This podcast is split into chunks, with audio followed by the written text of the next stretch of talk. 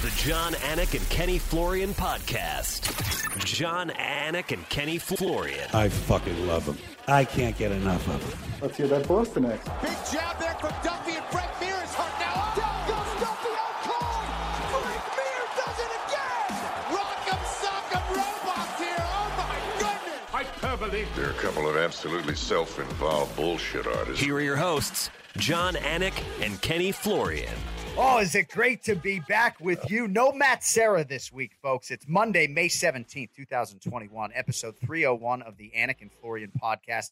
Jon Anik and Ray Longo off the top today because I think Ken Flo's wife is in labor as we speak. Right. I wanted to be on the air when she actually gave birth to this little human being. So the best to Clark Florian and Kenny Florian as their lives are about to effectively change forever here in a matter of moments.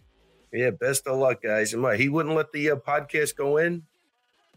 He went dark on us, so he said he might miss the show today, and then he went dark. So I'm assuming that's because things are starting to escalate, as they say. I believe her water broke this morning, and they are ready to go. So Kenny has a daughter, True, and they are welcoming a baby boy. Not breaking news if you follow the guy on Twitter. I'm not trying to steal his thunder, but nice. We're excited to see what this boy will be named. And of course, Ken Flo celebrating a big birthday here in about 9 days, but in all likelihood, he will not be with us today, but that's okay because you know who stepped up to the goddamn plate? Raymond Peter Longo. You know what this is like in the movies when they got to wake the old judge up to sign like a search warrant. I come out in my pajamas. This is what I feel like, but I got my trusty Led Zeppelin mug. That's ready to go. Longo is a notary public, by the way. If anybody needs that, you can just show up at Longo Weidman MMA today. So, Matt Serra's appearance last week, polarizing individual. No, he's very beloved in the MMA space, but even the dynamic between the two of you guys gets me off my game. He fucked this on purpose. Like, he could have been home and did that. Nah, he had to go in the car. Then we had to look at him like this. Hey, people, how would you like to see this for like 20 seconds? This is what we saw. Like, a guy kept freezing. Horrible. Different locations. Well, I will say, though, we were trying to work around his schedule, which includes this mid-morning nap.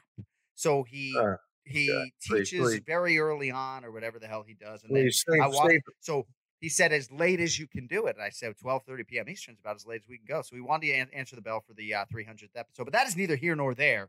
Let's get into headlines and let us begin with UFC 262. What a wild live event, huh? I mean, this sport. I thought every fight on that card was good from top to bottom. They had great fights. They one of the best cards I remember. So Charles Oliveira is the undisputed UFC lightweight champion. And I think anybody who watched the broadcast and ingested our content this week, UFC 262 Countdown, they understand what type of accomplishment this is for it to take a guy 28 UFC fights to just get a championship opportunity. And there were plenty of times in Charles Oliveira's career when people sort of dismissed his chances to rise to that peak. You know, after the main event against Max Holloway that I've referenced in 2015 that ended unceremoniously with an injury about 90 seconds in, and people have perpetually questioned his toughness, at times deservedly so. Charles Oliveira's on top of the MMA world, and man to man, I just couldn't be happier for this individual and his family. Yeah, I mean, I think that Charles Oliveira now is never quit. He just kept going. And I'm going to give you a bit of trivia. I said this the other night to somebody. It was about 13 years ago. He actually fought in the Ring of Combat, and he fought a really tough guy from Long Island. I think his name was Dom Stanko. And that's a fighter name, huh? I mean, tough, real like tough street kid. And he got dismantled. I mean, this guy, whoever he was, you know, there was a place in Florida called the Armory, maybe. I could be totally wrong, but there was a guy brought in him. He brought in Edson Barboza, two guys that when you saw them fight, you said, these guys are going to do something. I don't know if I said he's going to be a champion someday, but man, he was totally different. It was about 12 years ago. So his journey started in those little shows and ended up culminating in a big victory, which is crazy because he did have highs and lows, you know, and he's got a bunch of losses on his record. And, you know, I thought the difference in this fight, you know, I thought Chandler had a shot to do what Felder did to him, kind of just break him with like physicality. Right. And it almost looked like it was going to happen, and it didn't. So Oliveira, man, hats off, man. He stayed the course. His technique is beautiful. You know, even when he got hurt, he was still able to start throwing up submissions, whether he was close or not is one thing. But he has a presence of mind to fight. Looked like maybe it could have been stopped, but thank God it wasn't. But, right. You know, who's not a Michael Chandler fan? It was a crazy thing because Chandler's such an uplifting guy. And if anybody could handle a loss, it's Chandler. He goes into that category where those losses don't bother him. He's not going to harp on it. He's going to find the silver lining in that loss, and he will be back. There are a lot of different angles to this fight that we will get to. I'm not sure how much time Ray Longo has this morning. But in terms of Michael Chandler and his fight IQ, his strategy in this fight. I do believe in terms of one-punch knockout power, he's got to be the most powerful guy at 155 pounds. I would throw Justin Gaethje in that mix. Charles Oliveira, we talk a lot about the technique. Maybe we don't talk enough about the power that he has on the feet. But Joe Rogan, Daniel Cormier, and I, all at different times in that first round, questioned Chandler's decision on the broadcast to engage Charles on the ground instead of allowing him back to his feet when he had him hurt. So I will turn it around on the coach and ask you if you fault Michael Chandler's decision to continuously engage inside that closed guard of Charles Oliveira, seemingly maybe trying to finish him with ground strikes. You know, I thought he should have stood him up at least twice in that round when he was hurt to try to close the show.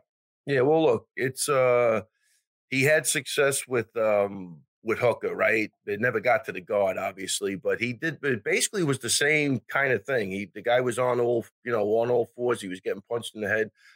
Look, if you ever heard me coaching, I'm always the guy saying stand back up because I love to get a guy up and those legs are wobbling a little bit. You get one or two free shots. You know what I mean? It was almost, you know, but even like Matt and GSP. You know, he had that guy wobbled. He could have went to the floor. Matt's a jiu-jitsu guy. Maybe he should have went down and submitted him. No, he kept lining him up, man, for big shots while he was wobbling. And that was probably a mistake in hindsight, but it's worked for him before. So, you know, maybe he'll learn. That's what I'm saying. He'll learn something from that. But if you have the power of Michael Chandler, get that guy back on his feet. And that's my thought. And it's not hindsight for us because we mentioned it right while the fight was going on. I guess I'm wondering aloud if strategically that was something that they were planning to do or if that was just instinctual. I think it was instinctual what he did, but, you know, in hindsight, and again, for me, I'm always yelling to get back up, especially when I know I have a striker. Yeah. You know, if I have a guy that wrestles, I'm not doing that. You know, but Chandler has huge power. There was a fight, man. Me and Al were cornering Costa Philippou, and I forget who he was fighting, but he knocked the guy down. He was on top of him. Me and Al are screaming, "Get up!" I mean, it took 20 screams, right? And he was when he let that guy up, man. That guy stood up, and he got hit with two shots, took him completely out. So I think that's where you're coming from. I agree with that. Michael Chandler, a lot more coachable, incidentally, than Costa Philippou. No, I'm just kidding. The mental fortitude, though, the mental focus of Charles Oliveira in this instinct, when he was hurt, the way he rolled urgently to make sure that this fight was not finished. I give him a lot of credit for that. And I was talking to the fine MMA manager, Jason House, and Eric, your boy Anders, before the fight.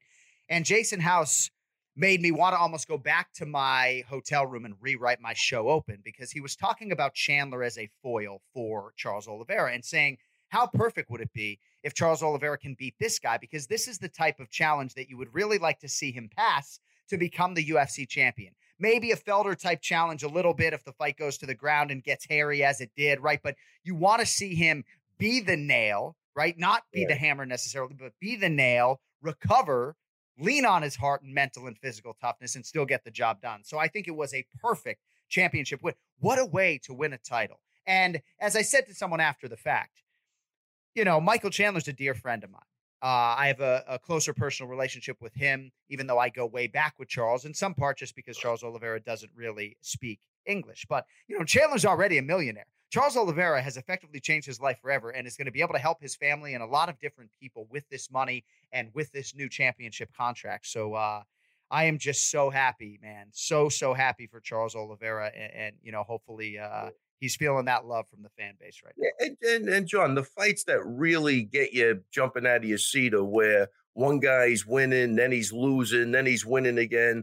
You know, when he had Chandler in the body lock, when he had his back, I mean, I thought Chandler did a great job defending that. And that's another reason why, like to your point, where when he knocked him down, why even take the chance of getting back into a position like that? That's uncomfortable. And, you know, thank God he made it out of there. But just what a great back and forth fight. Great storylines on both sides. It was just, I thought it was a fantastic main event. I was listening to Tyron Woodley on the ESPN Plus UFC 262 post show, and he talked about Charles Oliveira's ability to keep Michael Chandler on the end of his punches and specifically the accuracy down the stretch. When you have Chandler on the ropes, and he was pretty damn hurt. You know, Cody was saying to me in Houston, I actually got to meet Cody Morrow this weekend, our producer, for the first time. It was his 28th birthday. Yeah. Wow. What a great dude. He's not 6'3", but he's a great dude. I'm just kidding. I don't even know what that means, but it's funny. No. So I lost my train of thought there for a second.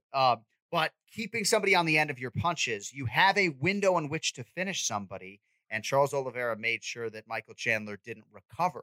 And you see a lot of these guys are just so accurate in these type of situations. And I would actually put Chandler Hooker in this conversation as well. He did not miss with those finishing strikes. And Charles Oliveira, man, did he not miss, and made sure that he left no doubt that Chandler was unconscious. Absolutely beautiful. All right. Really great fight. So, John, there he is. So the point that you got ran off track of that I was making to you was that at no point did Chandler think to shoot when Charles hurt him. Yes. Which is crazy thinking, because Chandler is an excellent wrestler, and at no point in his brain did he think to shoot when he was hurt. Thank you, Cody. That's right. That's a great point. So he was clearly compromised to a significant extent.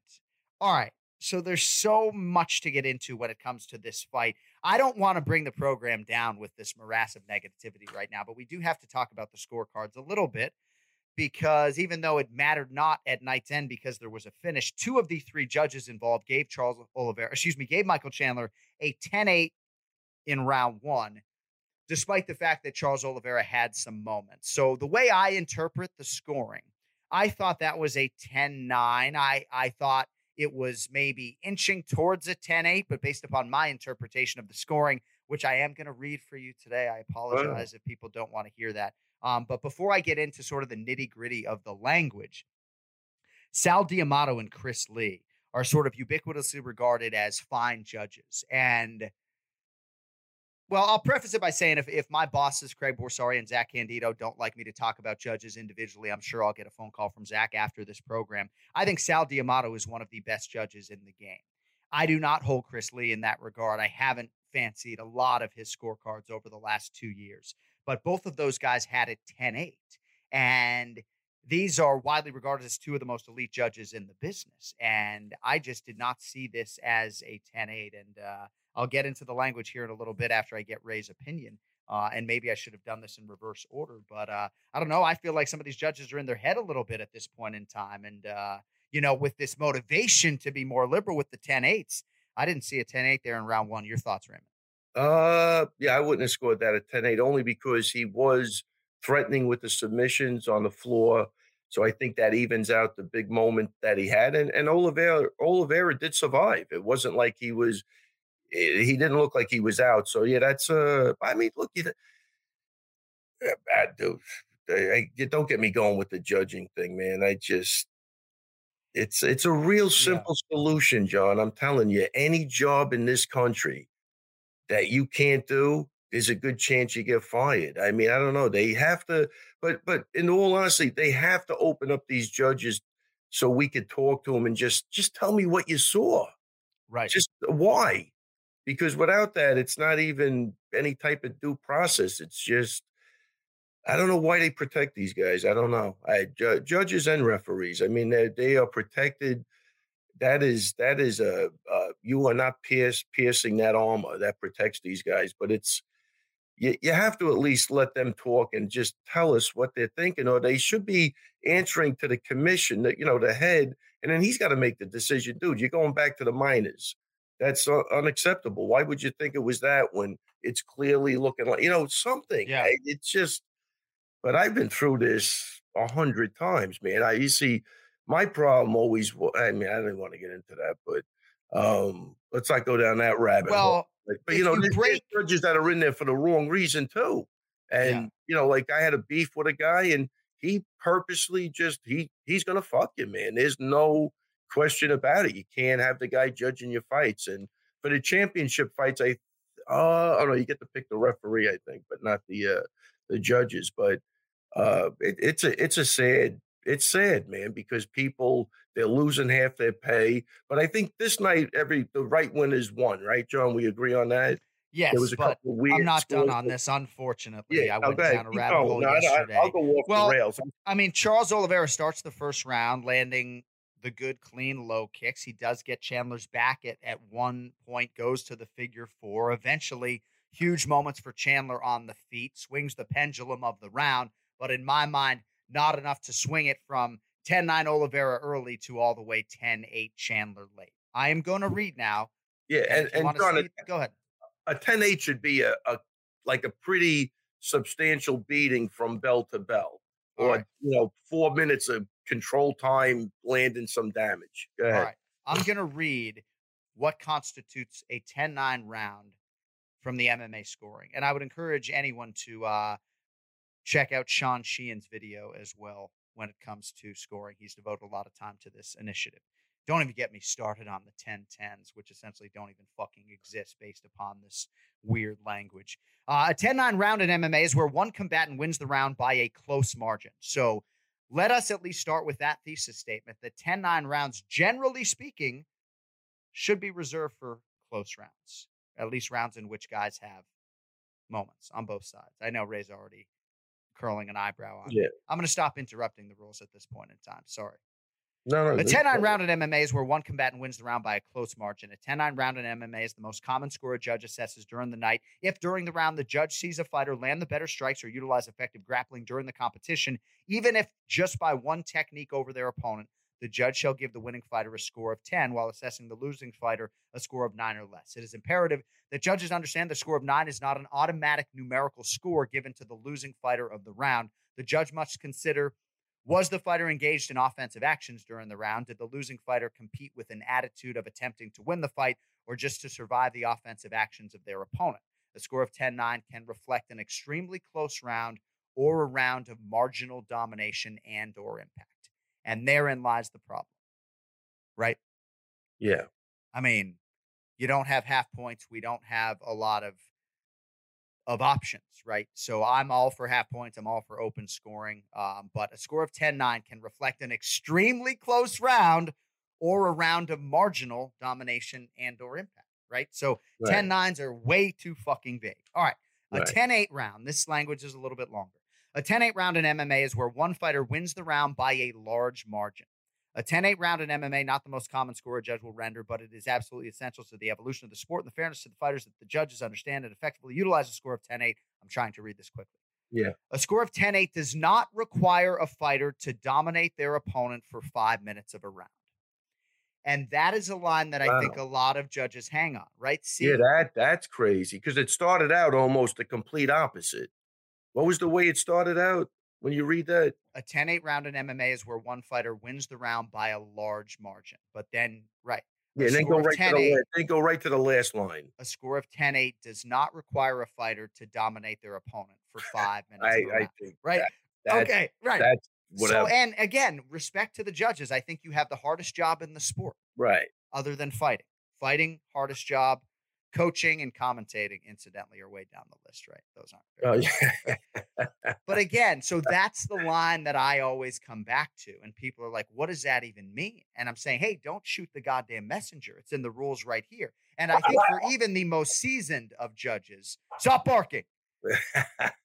Even for the most seasoned of judges, I think they're sitting on that line and saying, hey, man, you know, he dominated that round. I'm not talking about Charles Oliveira, but I'm saying, or Michael Chandler, I'm saying, a fighter dominated that round, not necessarily for the full 5 minutes, but I'm trying to be more liberal with this 10-8 to differentiate from 10-9s, which really should be reserved, in my opinion, for closer rounds. Let me just continue. Yeah, go ahead. Sorry if this is boring anybody. By the way, we did push Forrest Griffin to next week because Ken Flo is at a North Carolina hospital about to become a father for the second time. Stop barking, please. All right. Oh, wow. You got good ears, man. Judges shall always, and always in all is in all caps. Like, do we really go all caps in the official rules? Judges shall always give a score of 10-8 when the judge has established that one fighter has dominated the action of the round, had duration of the domination, and also impacted their opponent with either effective strikes or effective grappling maneuvers that have diminished the abilities of their opponent. Judges must, all caps, consider giving the score of 10-8 when a fighter shows dominance in the round, even though no impactful scoring against the opponent was achieved.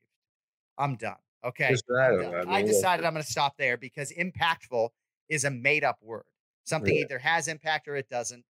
I know it's in the dictionary now because it's like a cute word that is totally overused and misused in sports television. But yeah, I saw impactful in the rules. I'm done. I'm done with that exercise for today. Okay. I love you, Zach. Don't get me in trouble, but you know what I mean? It's like, what? So here I am on a headset, 8 hours, 25, 26 weekends a year. And I'm doing my best to get to the bottom of this and try to understand this, to impart information on an audience of millions of people around the world. And the language just doesn't make it any easier, man. I know it was rewritten in 2017. I'm still confused. Yeah, I'm going back to my original. Just talk to these guys. I think that'll give you a better indication than any rules. I'm telling you, because John, it's like you talk to a guy and you go, holy shit, he's fucking batshit crazy. Like, this is the reason. You know what I'm saying? But if you don't speak with them, or if it's, and it's got to be, off the cuff, it can't be scripted and all that bullshit. You know what I mean? Which is what they like to do. But you have to speak with them, and I guarantee you, once you speak with them, you'll get a better idea. Look, John McCarthy, he's always a good guy to bounce off because when he explains things. I'm not saying whether I agree with him or I disagree with him. He will give you a great explanation. Yeah, we've been texting back and forth. It really will help clear things up. Now, you might agree with it, you might not, but he's at least willing to talk to you and tell you, this is what I thought, this is why I thought it. And I think for the most part, he normally does a pretty good job. Well, most of these judges and referees are vehemently discouraged from speaking publicly. And I think when their profile maybe gets high enough, like a Mark Goddard or a Herb Dean, they're okay to maybe take some liberties. But I do agree with your thesis statement on this, which is that judges should be accountable. And I'll also say, when I called Ray before the show and let him know that we were going to go down this path a little bit today, you did say it's kind of like pissing up a tree. And largely when we have these conversations, we get nowhere, John. We get absolutely nowhere. And it's just, I'd rather... at this point, I'd rather just save my energy for something else. It's not nothing fortunate. I'm not that hell bent on it. You know what I'm saying? But I think it's an easy solution. You go back to the minors. Somebody's over. You have a boss, right? You didn't do your job. You're getting promoted. We'll give you time to come back up. Yeah. Shadow this guy for a do something.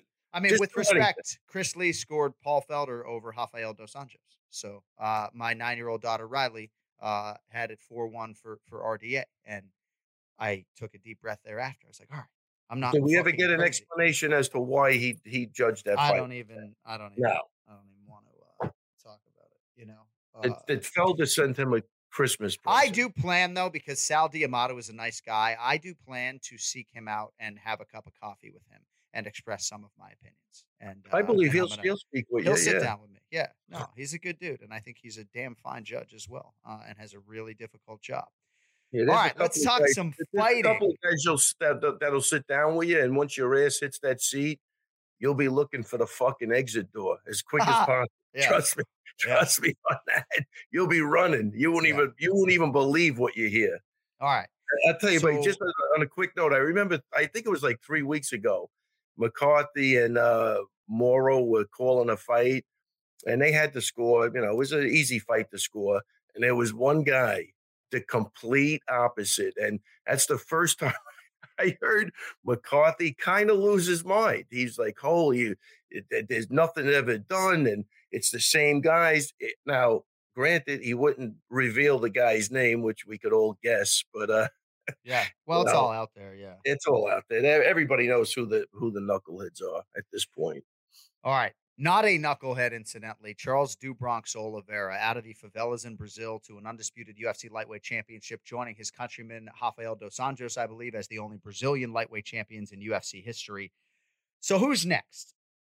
So I texted Michael Chandler, and I know he's still sort of licking his wounds a little bit, but I wouldn't be totally opposed to an immediate rematch, just given the nature of the way this first round went. But that is not going to be the direction in which the promotion proceeds. So in terms of title defense number one for Charles Oliveira, and by the way, Cody, I agree with you. Live crowd went from booing Oliveira in the walkout to cheering his win to a great extent because of the sheer craziness of the fight. But you're absolutely right about that. So who's next for Charles Oliveira? Who do you think it'll be? The winner of Dustin Poirier and Conor McGregor. You do have Justin Gaethje lurking if maybe you wanted to turn Charles around quickly, but he did absorb some borderline concussive damage in this contest.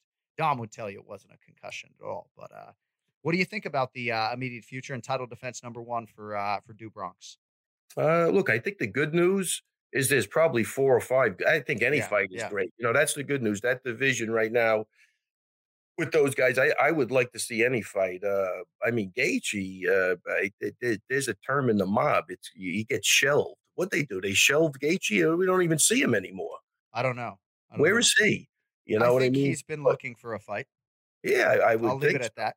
Right. So, I mean, look, the right guy, if he wasn't fighting, would be Dustin, right? Because he's the guy. He's really the guy that should be fighting for the title. Yeah. But now he's got to get past McGregor, and I think the winner of that fight will probably be the next fight for Oliveira. But there's any fight they make, I think, is good. Gaethje would be great. There's nothing wrong with that. And the other thing with not putting Chandler in for the rematch, there's a million good fights for Chandler. You know, so it's going to be that division is great, and I think. I think if you lined up a right side and a left side, you could zigzag any way you want. Every fight is going to be good. So, well, Beneil Dariush is going to be in the mix. He got his 7th consecutive win in the co-main event against Tony Ferguson, 30-27 ×3. So Tony Ferguson goes from winning 12 in a row to now losing 3 consecutive fights. Otherworldly toughness. It's great to see everybody embrace Tony to this extent.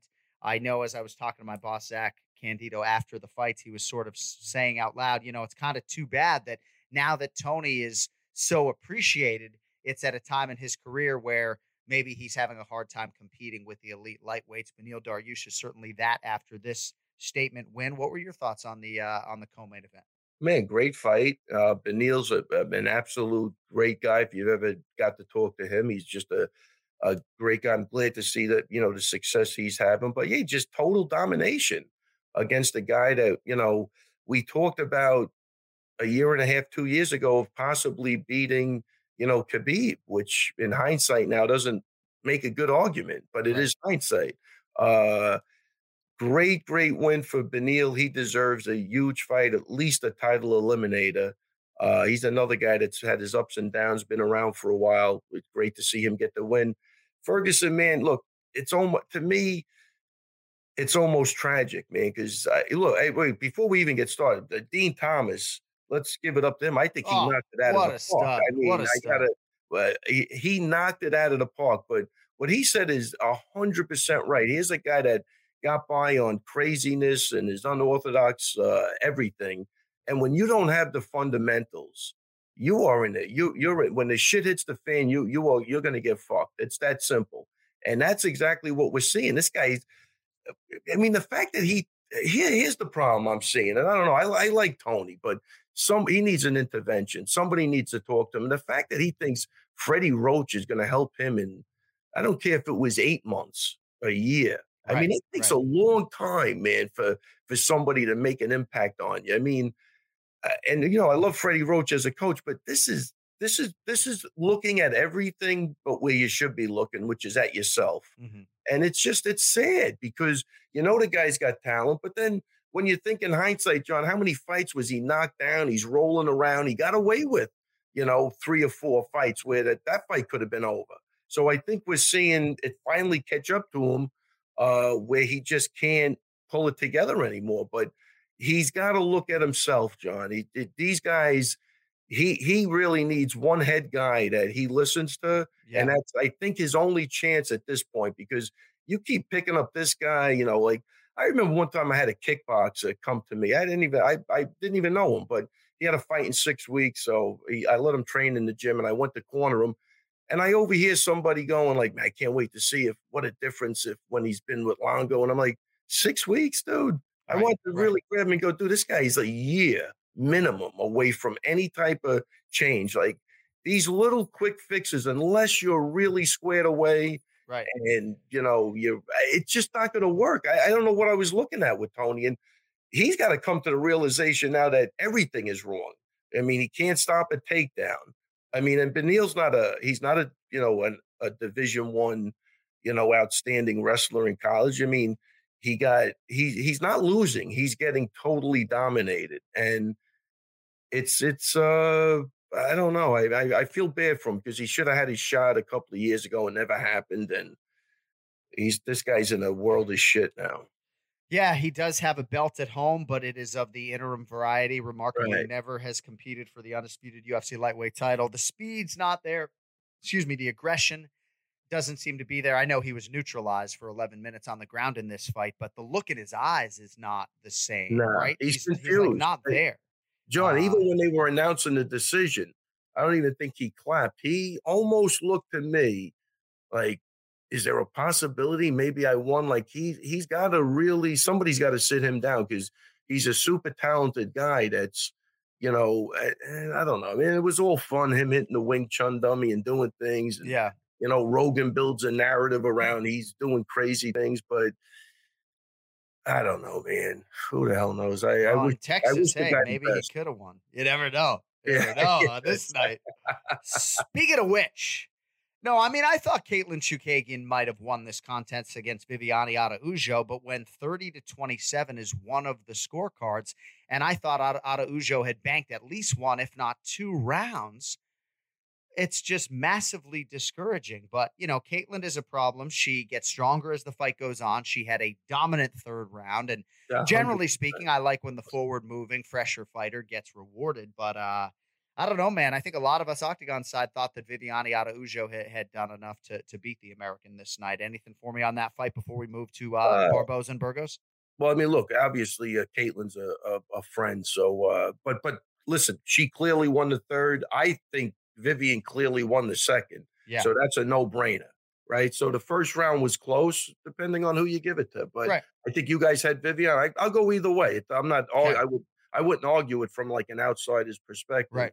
Right. Riley Anik, my 9-year-old daughter, 29-28 Araújo, which same scorecard as her father when we watched it. I'm going to say this. You go 29-28 Viviane, you go 29-28 Katlyn. Right. I'd have to go back and look at the first round. The other two rounds are easy to score. But so for some jackass to give, you know, Katlyn all the rounds after the second round, I think is pretty crazy. And I consider Katlyn a friend as well, and I'm very happy for her. She kept a bullish schedule in 2020 and has dealt with a lot of different challenges in training because of COVID-19, right? She is somebody who is very transportation-based. She bounces around and trains in New York and travels a lot, and so she's been leaning on her husband, Kyle Cerminara, for the first time, and happy for Katlyn. All right, let's get to Edson Barboza and Shane Burgos. What's your out time today, Ray? When do you have to get out? I don't care. Keep going. Whatever. I love it. All right. I fucking love you. All right. And when we get to the main event challenge, by the way, later today, the language is just going to be completely off the rails because I'm going to do it in a Boston accent for Robbie Font. So be forewarned. Edson Barboza over Shane Burgos by knockout in round 3. $75,000 apiece for the fight of the night. Oh, my Lord, man. Holy crow. Bulletproof matchmaking, and needless to say, this one delivered. I mean, I had Felder as the toughest guy I knew. I'm putting Shane Burgos up there. How the fuck was he taking those leg kicks like that? Spin back kicks to the solar plexus, to the liver, still walking forward. He got rocked a bunch of times in that fight. That kid is tough, and he's good. But Oliveira, I mean, Barboza, I mean, just what a great fight. I don't know what to say. I mean, I've never seen a knockout like that in my life. You could see his brain really trying to keep him in there until it just said, dude, I gave you 5 seconds. Right. I'm turning the lights out. You know, that delay was insane to me. It's almost like you could take that combo to left jab to the overhand right and cut out the first 5 seconds or 6 seconds and just go to where he stumbles back. That's the way it should look. Not what we saw. We saw 5 or 6 seconds that was crazy. I've never seen that. And anybody out there who has a YouTube video of something remote, I got it for you. I'd love Cub Swanson over Charles Oliveira of all people. There's an example in UFC history. Charles Oliveira gets hit, and his reaction is not quite as delayed as Shane Burgos's, but there's a delayed reaction. I actually think in this instance, what closed the deal for good for Shane was when he hit the turnbuckle, when he backed up that, because he was backing up and he had that seemed to have the ultimate effect. And then he was done from there. But no, I mean, this is hard for Shane because he was very discouraged by certain things in that Josh Emmett fight, namely that he didn't attack that leg of Emmett's that was already just mush enough. And then just getting hit too much, and obviously got hit way too much in this fight. This is not a recipe for career longevity, and even just for long-term health and well-being in retirement. You know, so I do think Shane Burgos is going to have to ask himself some hard questions. I mean, hell of a chin, maybe the best chin in the sport. He has so many different skills that we haven't seen in the octagon, whether it's his wrestling or his grappling. I do believe, though, when you're fighting a guy in Edson Barboza, ultimately, like, you need a win, like you need to change levels at some point in time, right? Like you need to mix it up.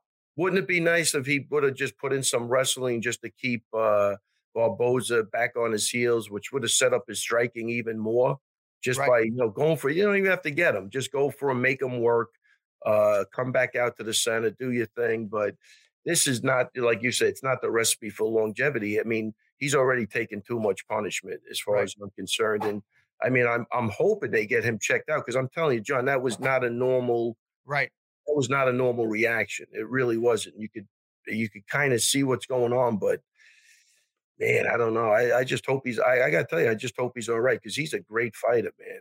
He's a great fighter. Great fighter. One of my favorites, and I think, as you saw, an embedded Michael Chandler's favorite fighter. And yeah, they were going to do some sort of checking. UFC President Dana White went over to the stairs and I was reading Dana's lips, and he said, "You're an absolute warrior." And then he was hoping he would go get checked out. So hopefully that did happen. And for Edson Barboza, there was a good article by E. Spencer Kite, I believe, on UFC.com about Edson Barboza. He made his acting debut several months ago, and he had to play some like arrogant fighter, and Edson is the furthest thing from that. And it was weird for him to have to be cocky and wear these robes, Masvidal style, that wouldn't be anything that he would put on. But what a guy, what a striker, one of the best strikers in UFC history, and what a body of work for Edson Barboza. He's another guy who's never competed for the undisputed title. He's been awfully close.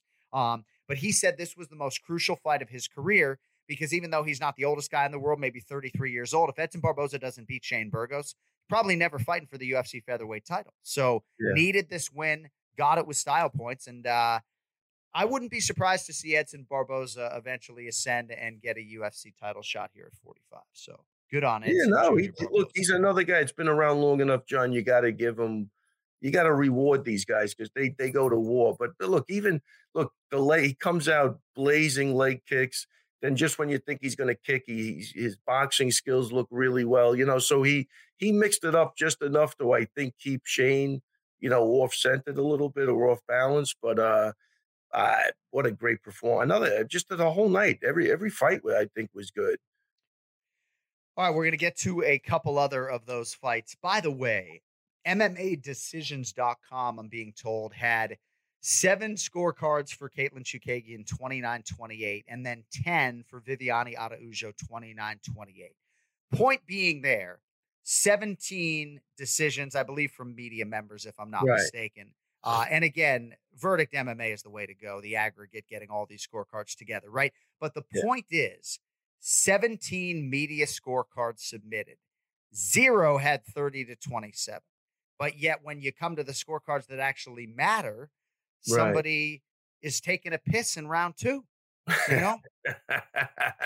And then you had Mike Grundy versus Lando Vannata. And I thought this was interesting because our executive producer, Cody Morrow, went to the fights. And he kind of thought, watching it live, and I know he was not sober per se, but he thought Mike Grundy won the fight. Then he went back and watched it at home on mute, and he thought Lando Vannata won the fight. So split decision here for Lando. But again, one judge had it 30-27 for Mike Grundy. Like, come on, man. Yeah, listen, man, that was I'm going to say it was a competitive fight, but I had it 30-27, I believe, for Lando. I thought Lando looked fantastic. This guy, if he really concentrates on a game plan, I think he's going to be hard to beat, man. He's very talented. Just the way he even defended the takedowns, like effortlessly, the way he had great awareness. He was kind of one step ahead of the guy at all times, but a competitive fight. It really was. It was one of those fights, I think, that's way closer than a 30-27 seems. You know what I mean? But I think you got to give those rounds to Lando. He definitely. I agree.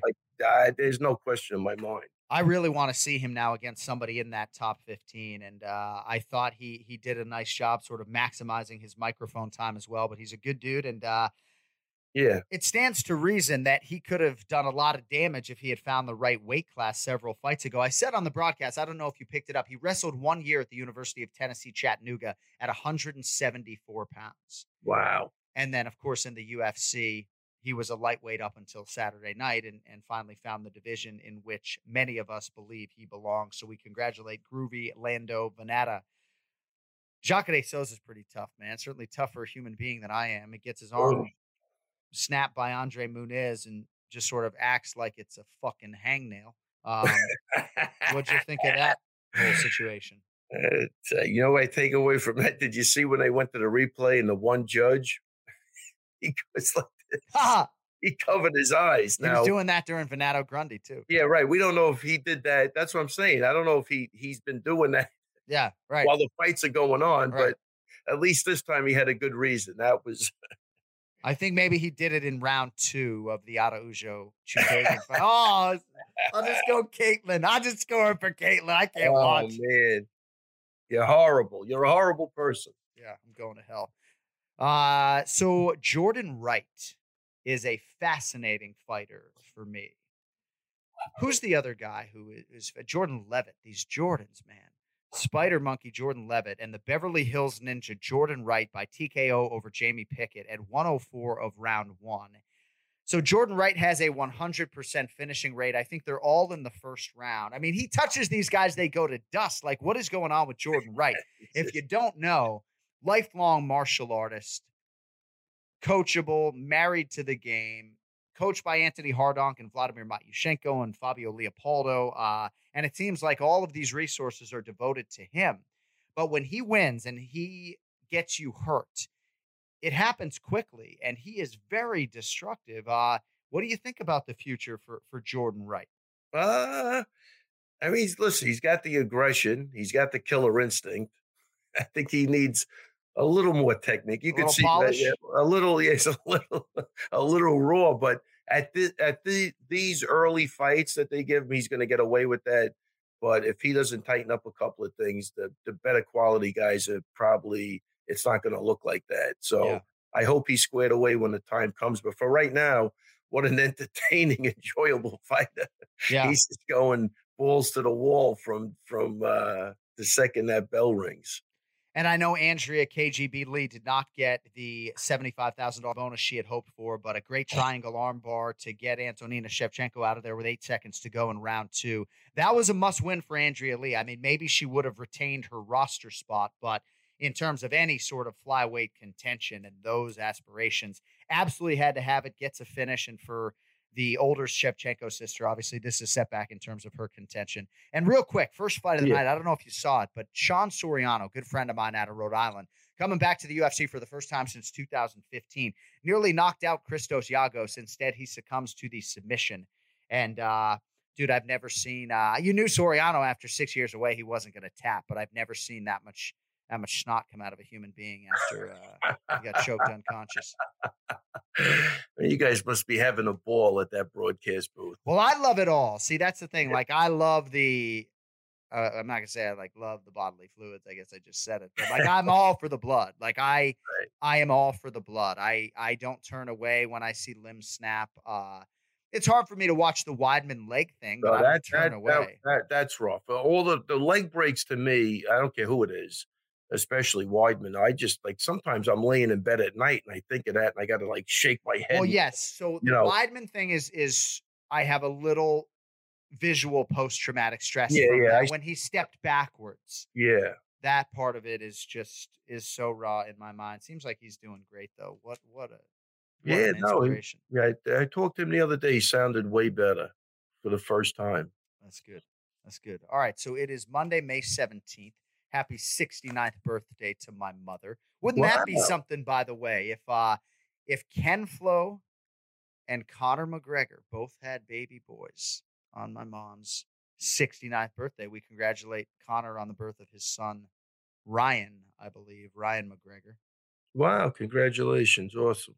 I bet that kid's savings account's going to be fucking awesome. Ryan, congratulations. Welcome to Ireland. You don't have to work a day in your life if you so choose.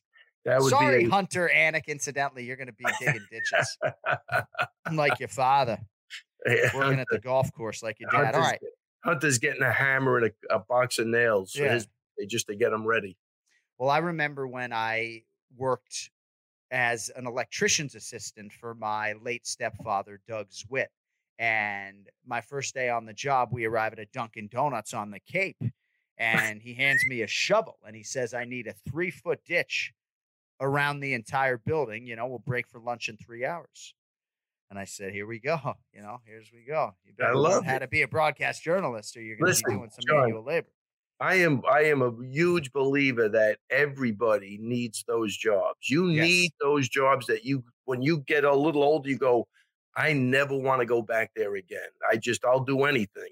And I think that's a huge thing in growing up and really defining your character and helping you grow is that you got to grind it out while you're young. I mean, I did all sorts of things. I broke my fucking ass, but I look back now and go, man, I would never do that again. I don't ever want to do that again, man. I think it's crazy. Right. You know? See, I would never work in the restaurant industry again. That was something that certainly a lot of hard work, and I don't want to sling plates anymore. I guess for me though, and certainly for my twin brother, we kind of gravitate towards some of that manual labor. I'm not talented enough to work in construction. I think as a welder, that field would probably chew me up and spit me out pretty quickly. But I enjoy like doing golf court maintenance. I enjoyed doing landscaping. You know, I enjoyed the physical component, the workout component to those jobs. So I could see at some point in my life, you know, doing something physical again, just maybe 1 or 2 days a week. I'm not landscaping 5 days. Yeah, that landscape. I mean, look, especially, but that, right. That could be, you could decompress in your own garden. Well, I could do dishes all day. That's what, like, I enjoy doing dishes, right? Wow. It's like, honey, do you want to play with the babies or do you want to do the dishes? Right. I'd like to do the dishes, honey, unless you want me to play with the babies, in which case I will happily go do childcare. People hate when you say like you're babysitting your kids or doing childcare. It's like, come on, you're parenting. It's your kid. Yeah, it's fucking childcare, okay? And the hardest job in the world, I'm telling you, is parenting kids to me anyway. I don't know stuff. Yeah, no, it is. It is. Motherhood, a little bit harder than fatherhood, at least according to what I read. Now listen, I'll tell you, there's no question in this household that's a true statement, because I basically am kind of useless. Yeah. Cody Morrow worked construction in the summers in New Hampshire from 2008 to 2014. Now he's our producer, and we are going to get to the pronunciation of the week right now. So Cody's 1-5 on the pronunciation of the week. So looking for a W. Wow, here. Cody, come on, Cody, pull it together. Cody. What's up, Cody? Oh, come on, Ray. I mean, I can't be taking this from you, too. From everybody else. Holy crap. So I got to meet this man in Houston, and Cody has done so much for this show. And I've said he and our listeners, of course, are the lifeblood of this program. But were Cody to get a lucrative offer from one of these production companies or marketing companies, we'd be in real trouble. right? And I don't know if he would just completely give the 2 weeks notice and kill us like that.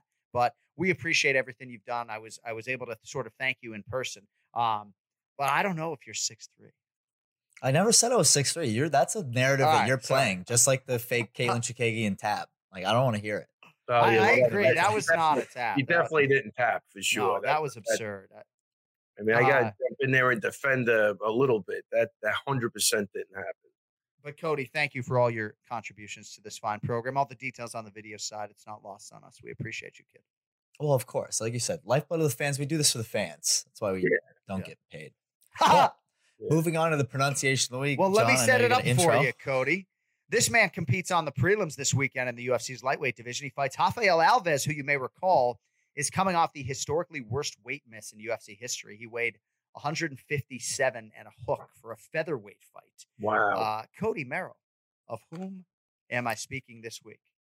So I think my issue here with the pronunciation of the week is I'm saying it too fluidly, and I'm just going to copy how I think he would say it, because I think that'll serve me a little better, because I would maybe say it differently. Damir Ismagulov. Let's hear him say it. Damir Ismagulov. Yeah, it's a hit right there. All right, that's good. It's good enough for me. But I feel like if I said it quicker, I would say Damir Ismagulov, like as you would say in your combo package, but right. I don't know if Kenny would have given it to me, but you know, his son. I ordered that last week at a Russian restaurant. I swear to God, I'm not even joking. Yeah. Well, you'll have to. The man like a bunch of goulash. Right. Yeah, that's it. That was gabagool. You were at your local Italian. I'll have the Damir Ismagulov tonight, please. Wow. Let me try the Yan Xiaonan too. All right, Cody Morrow 2-5. After a hit on the pronunciation. Well, right. You'll have to show me where that is. I got to come out sometime. All these restrictions lifting. I heard your Long Island's going to be open soon. So I'll have to make my way out there to your Russian spot. Yeah. I'll let you know. We're going out with, Marab's been trying to take us out for about 3 weeks now. But of course, there's one person who's never available. Mr. Crazy Pants himself. That's right. But isn't that amazing, though, that come 12:30 Eastern last week, he was locked in, ready to go, clicked on the StreamYard link. I'm just saying, right? Yeah. Like, because I think for him, it was like, oh, it's their 300th episode. I better fucking show up, you know? And he showed up in whatever condition. Well, that's what we do, John, whatever condition. And shout out to Jon Anik for doing the turn and burn for this podcast. And we very much appreciate it as an audience, my friend. So thank you, buddy. Hey, by the way, Pat Miletich, if you're listening, you win again. The masks have been lifted in Nevada. Did you see that? Oh, wow. No, good news. So joining the likes of Florida and Texas. Up in Houston, it's like, oh, COVID-19 is over down here, man. It's over in Texas. All right. You got anything else?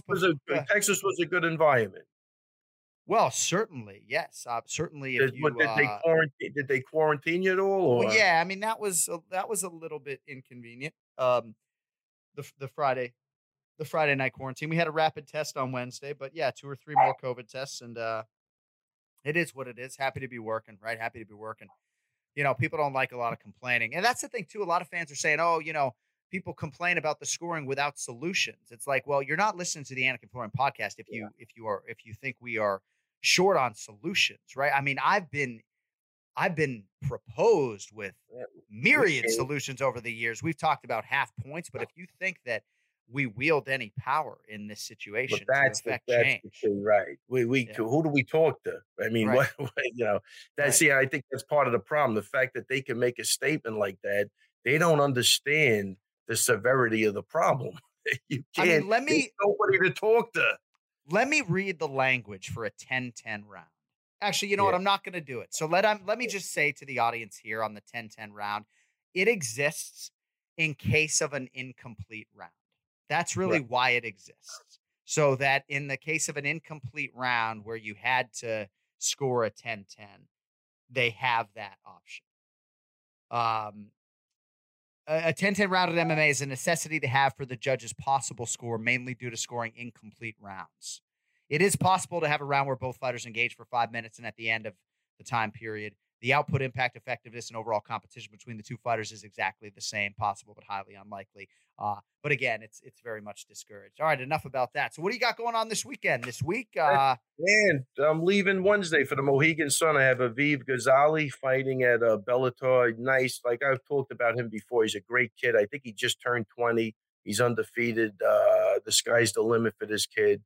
He's got a lot of time to grow, and I think, he's getting good fights that are allowing him to grow. So we'll see how it goes this weekend. But he's right now he's on a roll, man, and he's a sweetheart. He's a great kid, and he had a great camp, and I'm expecting a great fight from him.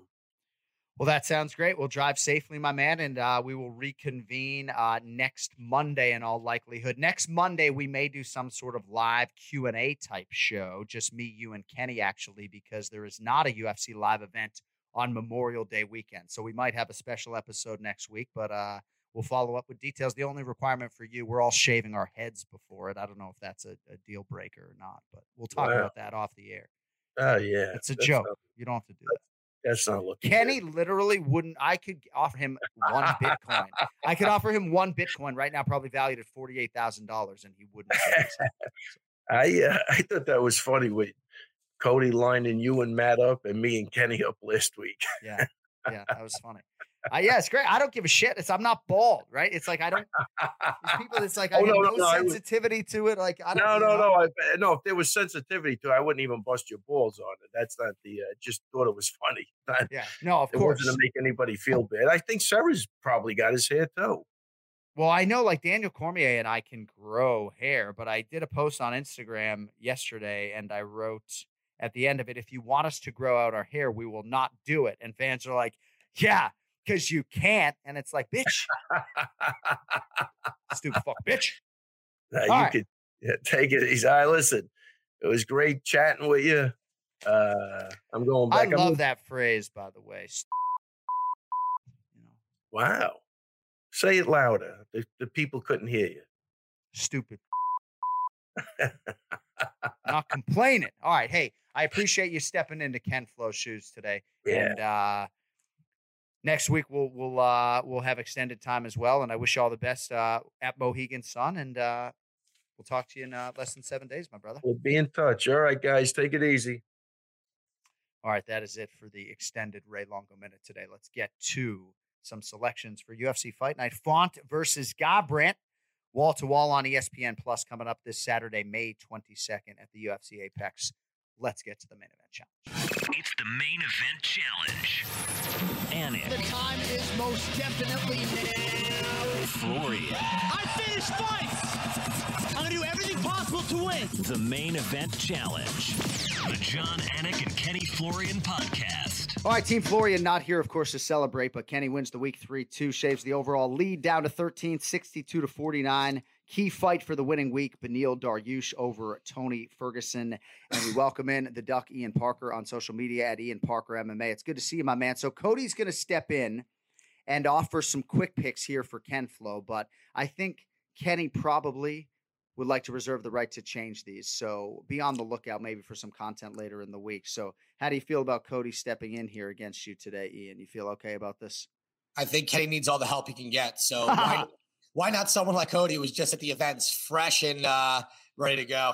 You know, it was interesting. We were talking about it earlier, how Cody watched that Mike Grundy, Lando Vannata fight live. And then because of all the discourse about the scorecards, went and watched it at home. And he saw it for Vannata at home, but maybe for Grundy live. Yeah, you know what? This whole judging thing, we keep talking about it. All it's going to do is keep ruining guys' careers. I mean, luckily, look, Lando won that fight. 30-27 either way was ridiculous. You know, it's just at what point does anybody step in and just be like, yo, these guys just can't do it anymore? Or or the scoring system has to be fine-tuned. I mean, I know everyone was talking. I don't want to go off topic, the Oliveira, Michael Chandler round one being a 10-8. I don't really understand that one either. You know, I thought, to me, they were basing that on the last 45 seconds of the fight, because it almost ended, but that's not the way to do it, man. I would just suggest that 95% of people who don't understand why those 10-8s were given out have not gone online to read the scoring. So that's part of the issue too. So I do encourage our viewers and our listeners to take the time to go to the ABC website, to print that out, to read it. And I know we read a lot of that for you today. But again, there are a lot of us that are trying our best to interpret this based upon that. Cody, what were you saying real quick off the air about like a judge and how you think maybe there could be some value in having like credentialed lawyers in these seats? What were you saying off the air about that? So when I did this exercise, and I texted Ian when I was in the crowd, and I was like, I have no idea how they scored it that way. What I found to be the best way to score the fight was to take the criteria and read it after every round, or before every round, I guess. And then what I did was I wrote an email to John and I wrote, this is why I had it this way, because the way the scoring lists out is hierarchical in that if A, then B, if not A, then C. Right, correct. And so there was a lot of clauses I felt like I had to use in a legal perspective that were saying, because of this specific language, this is why in A, B, C example. And so that's why I feel like there is a lot to be said for the credentials of some of these judges. Like my word really doesn't carry much weight, so I can say whatever I want. And I'm not going to bash on judges, but like, I will. Who's to say that some of these people are actually as smart as they're giving the opportunity to be, you know? So, and a lot of the times, how many times, you know, I have elderly grandparents and I wouldn't trust them behind a wheel, but they have to go get retested. So like, if the state says that they can drive a car, then like they can drive a car, but like, are people going back to these people and be like, Sal D'Amato, you've been doing this for 15 years. Like, what is your updated credentials? Like, did you even look at the unified score in 2017? I don't know. So a little long-winded, but that was my perspective. I disagreed with Ray. I don't know how you could have a 10-9 for Vannata in the first round of that fight. That was just where when seeing it live, I told John, I said, I don't know how anyone could score the first two rounds for Vannata. The second round is where I switched my opinion at home. The problem is too, is you're leaving this up to a lot of opinion of a few people that we don't know how much they're paying attention at all times watching the fight. I mean, John, you even said, I think it was either this week or last week, that you guys are supposed to be looking at your monitor, but how many times you get caught looking up at the actual fight, which may present a different angle, whatever it is. You know, for me, you have guys that also have been doing this a long time from boxing, you know, not necessarily from MMA, with a strong MMA background, understand the grappling. You know, when you talk about, you know, especially like the Chookagian, Viviane. That's really not true. That's which part? The boxing judges. All right. So even if that's not complete, even if that's way too generalized, you know, some of these people aren't also as familiar in the grappling exchanges, like to give Chookagian round number two, you know, that's a problem also. But that changes. This is the one sport where this is one of two sports with combat that can change someone's career based off someone's opinion, as opposed to other sports where the rules are, you know, it's a little bit tighter, a lot tighter. Right. It's so much different than a strike zone, right? Yeah. Sean was saying, and he's sort of an expert on this, you know, judge is a noun and a verb. Right. And again, just pointing people back to the language, right? It's like, oh, that's ridiculous. It's like, well, we're just trying to go based upon the language. All right. We got three picks for you today. This one up first, a little bit interesting. It's a fight that Kenny and Ian picked last week. Middleweights, Jack Hermanson, -175, Edmund Shabazian, +135. Odds courtesy of DraftKings Sportsbook. Ian, seems as though there was a COVID circumstance on the Hermanson side. We don't know necessarily if that was coach or fighter. I don't think it was him. If it were me, I would not be factoring this into my handicap. Who did you pick on the show last week? And ultimately, are you staying with that selection? I took Jack Hermanson. I'm staying with him. To your point, I'm not factoring in COVID whatsoever. You know, I think his style is more mirrored of the way Derek Brunson will fought Edmund Shabazian. And I think we saw that's a path to least resistance. And that's where I stand by that as well. And if I'm not mistaken, Ken Flo was on the other side, Edmund Shabazian. So we'll keep his pick intact from last week, and he will reserve the right to change that. All right. Co-main event could very well produce the next title challenger for the UFC strawweight title. Yan Xiaonan, -167 versus Carla Esparza, +135. We'll need the round, the method of victory, all that stuff. So Yan Xiaonan is already a huge deal in China. Dean Amasinger said when she walked into the UFC PI, it was like royalty walked in there. 12-fight unbeaten streak. She's won 6 in a row without a loss since 2010. She did not fight in 2011 through 14. So fun to watch on the feet. Here she draws Carla Esparza, who has won 4 in a row, to move within striking distance of another title shot in all likelihood. Ian, I love this fight. Question is, who do you have, Yan Xiaonan or Carla Esparza?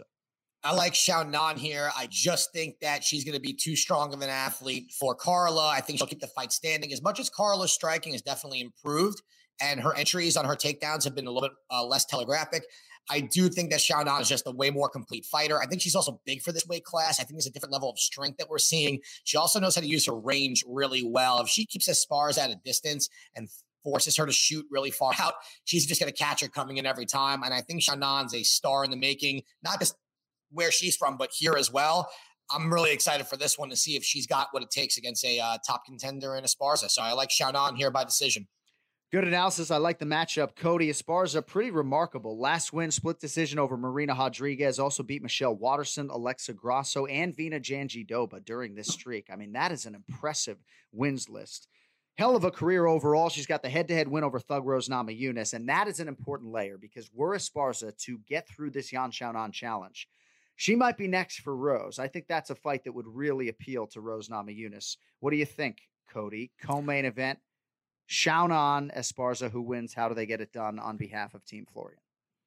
Well, if I'm an odds maker, I don't know how Yan Xiaonan isn't a minus 200, minus 250 favorite, but picking here on behalf of Team Florian, I think I have to go with Carla Esparza, the cookie monster. We both have a victory over Vina Janjidoba.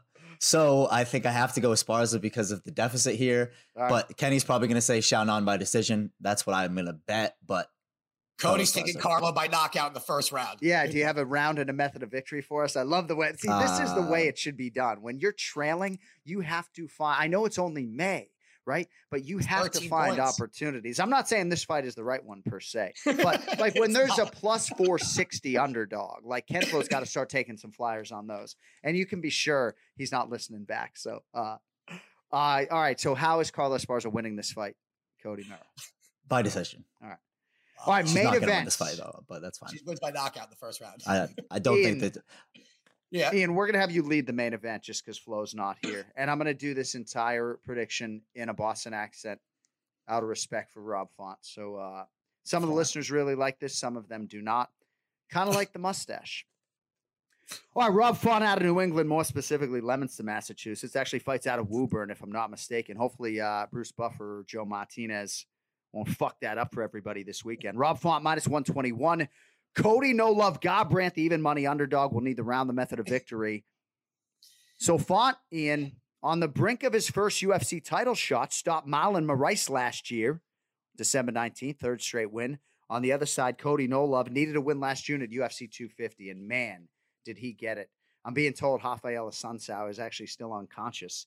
That vicious knockout was all the way back in June of 2020, but it did position Garbrandt, of course, for this main event title eliminator against Rob Font. Ian Parker, who wins the main event on ESPN Plus, and how do they get it done? I don't even know if I want to attempt that accent, Rob Font, but not bad. Not bad. It sounded almost like Borat. Somehow I almost went that way. That was weird. My apologies to all the Bostonians out there. But yeah, you know what? With Cody's knockout over a Suns out, here's my thing. He threw that punch. He wound up from the hip. That does not work on a striker like Rob Font, who will jab you 25 times before you could even throw that. I mean, that was like a video game power punch where you literally hold onto the button and release it, and he lets go of all of his power. Doesn't take away from the knockout, and a Suns out was extremely tough. But I just think Rob Font is at a point in his career where – everything's finally coming together. This is the guy we've been waiting for. You know, he's with a good team. And I'm not just saying that because they're friends of the show. I think his striking is one of the best in the division. We saw it against Marlon Moraes. And his takedown defense has gotten way better. You know, Cody is a good wrestler, but he doesn't use it. He's just super confident in his boxing. But as we've seen, you know, when he gets into these brawls, he usually loses. And I just think that Font is the smarter fighter. I think he's going to come a little bit more prepared. Not that I don't like Cody. I've been a fan of Cody for a long time, but I think Rob Font wins this by decision. Cody Merrow, not Cody Garbrandt, is like a member of the New England cartel. So, Cody, we know you're probably going Rob Font. The question is, how's he get it done? Rob Font is going to win this fight by decision, but for the purposes of the show, Cody Garbrandt's going to win by decision. He needs the points. I don't. Right. Kenny won't do it, so I got to do it for him. And if he doesn't go, I can change. If Kenny wants to throw me some Bitcoin, he can, and he could buy points back. That'd be interesting. How about that? Well, and I've seen some intel via Aljamain Sterling's Instagram that they're spending time with the cartel. So I got to roll with Rob Font, but not for the show. And one thing on the Boston accent, and there are a lot of actors who do it well, a lot of them who don't do it particularly well, but with the letter R. Yes. So if it's in the middle of a word, you basically kill it, right? Just have it, right? It's fucking have it. But if it's at the end of the word, like car, you don't say ka, you say car. And people are confused on that. You know, it's like park the car and have a jad. It's not park the car. It's park the car and fucking have a jad. And that's enough on that. Ian, when's the next PFL broadcast, kid? June 10th. Yeah, June 10th. Had a little bit of, have a nice little break, ESPN Plus and ESPN2. Then Thursday and Thursday after that, then a month off and then back to back to back. And then, it's we'll be back. How about it? At one of these times, it's going to be Longo, Parker, and Florian all at site on a PFL event soon. Yep. So I think Lord help the production staff. Together, he's not going to know what to do with himself. Like, maybe Cody will. Maybe Cody will go in there and produce some content. All right, you can see Ian on the PFL broadcast June 10th. No show next week, at least in terms of predictions, buddy, with no UFC live event Memorial Day weekend, but we will talk to you in advance of that June 5th show and big one, of course, on the 12th with UFC 263. Yeah. Thank you, bro. You got it, guys. All right. There's the duck at Ian Parker MMA. And that should just about do it for today. I don't believe that Ken Flo is a father of two just yet, but he has gone dark on me. So, that's a wrap on episode 301. Cody, thanks for your contributions. Do you have any parting shot before we get out of here? Seems like you do. Something about May babies. You know, my birthday's on Saturday. Kenny's a May baby. So something about Taurus men. And for that, I'm Cody Morrow. This is Jon Anik. That's good. Happy birthday to my mom, born May 17th, 1952.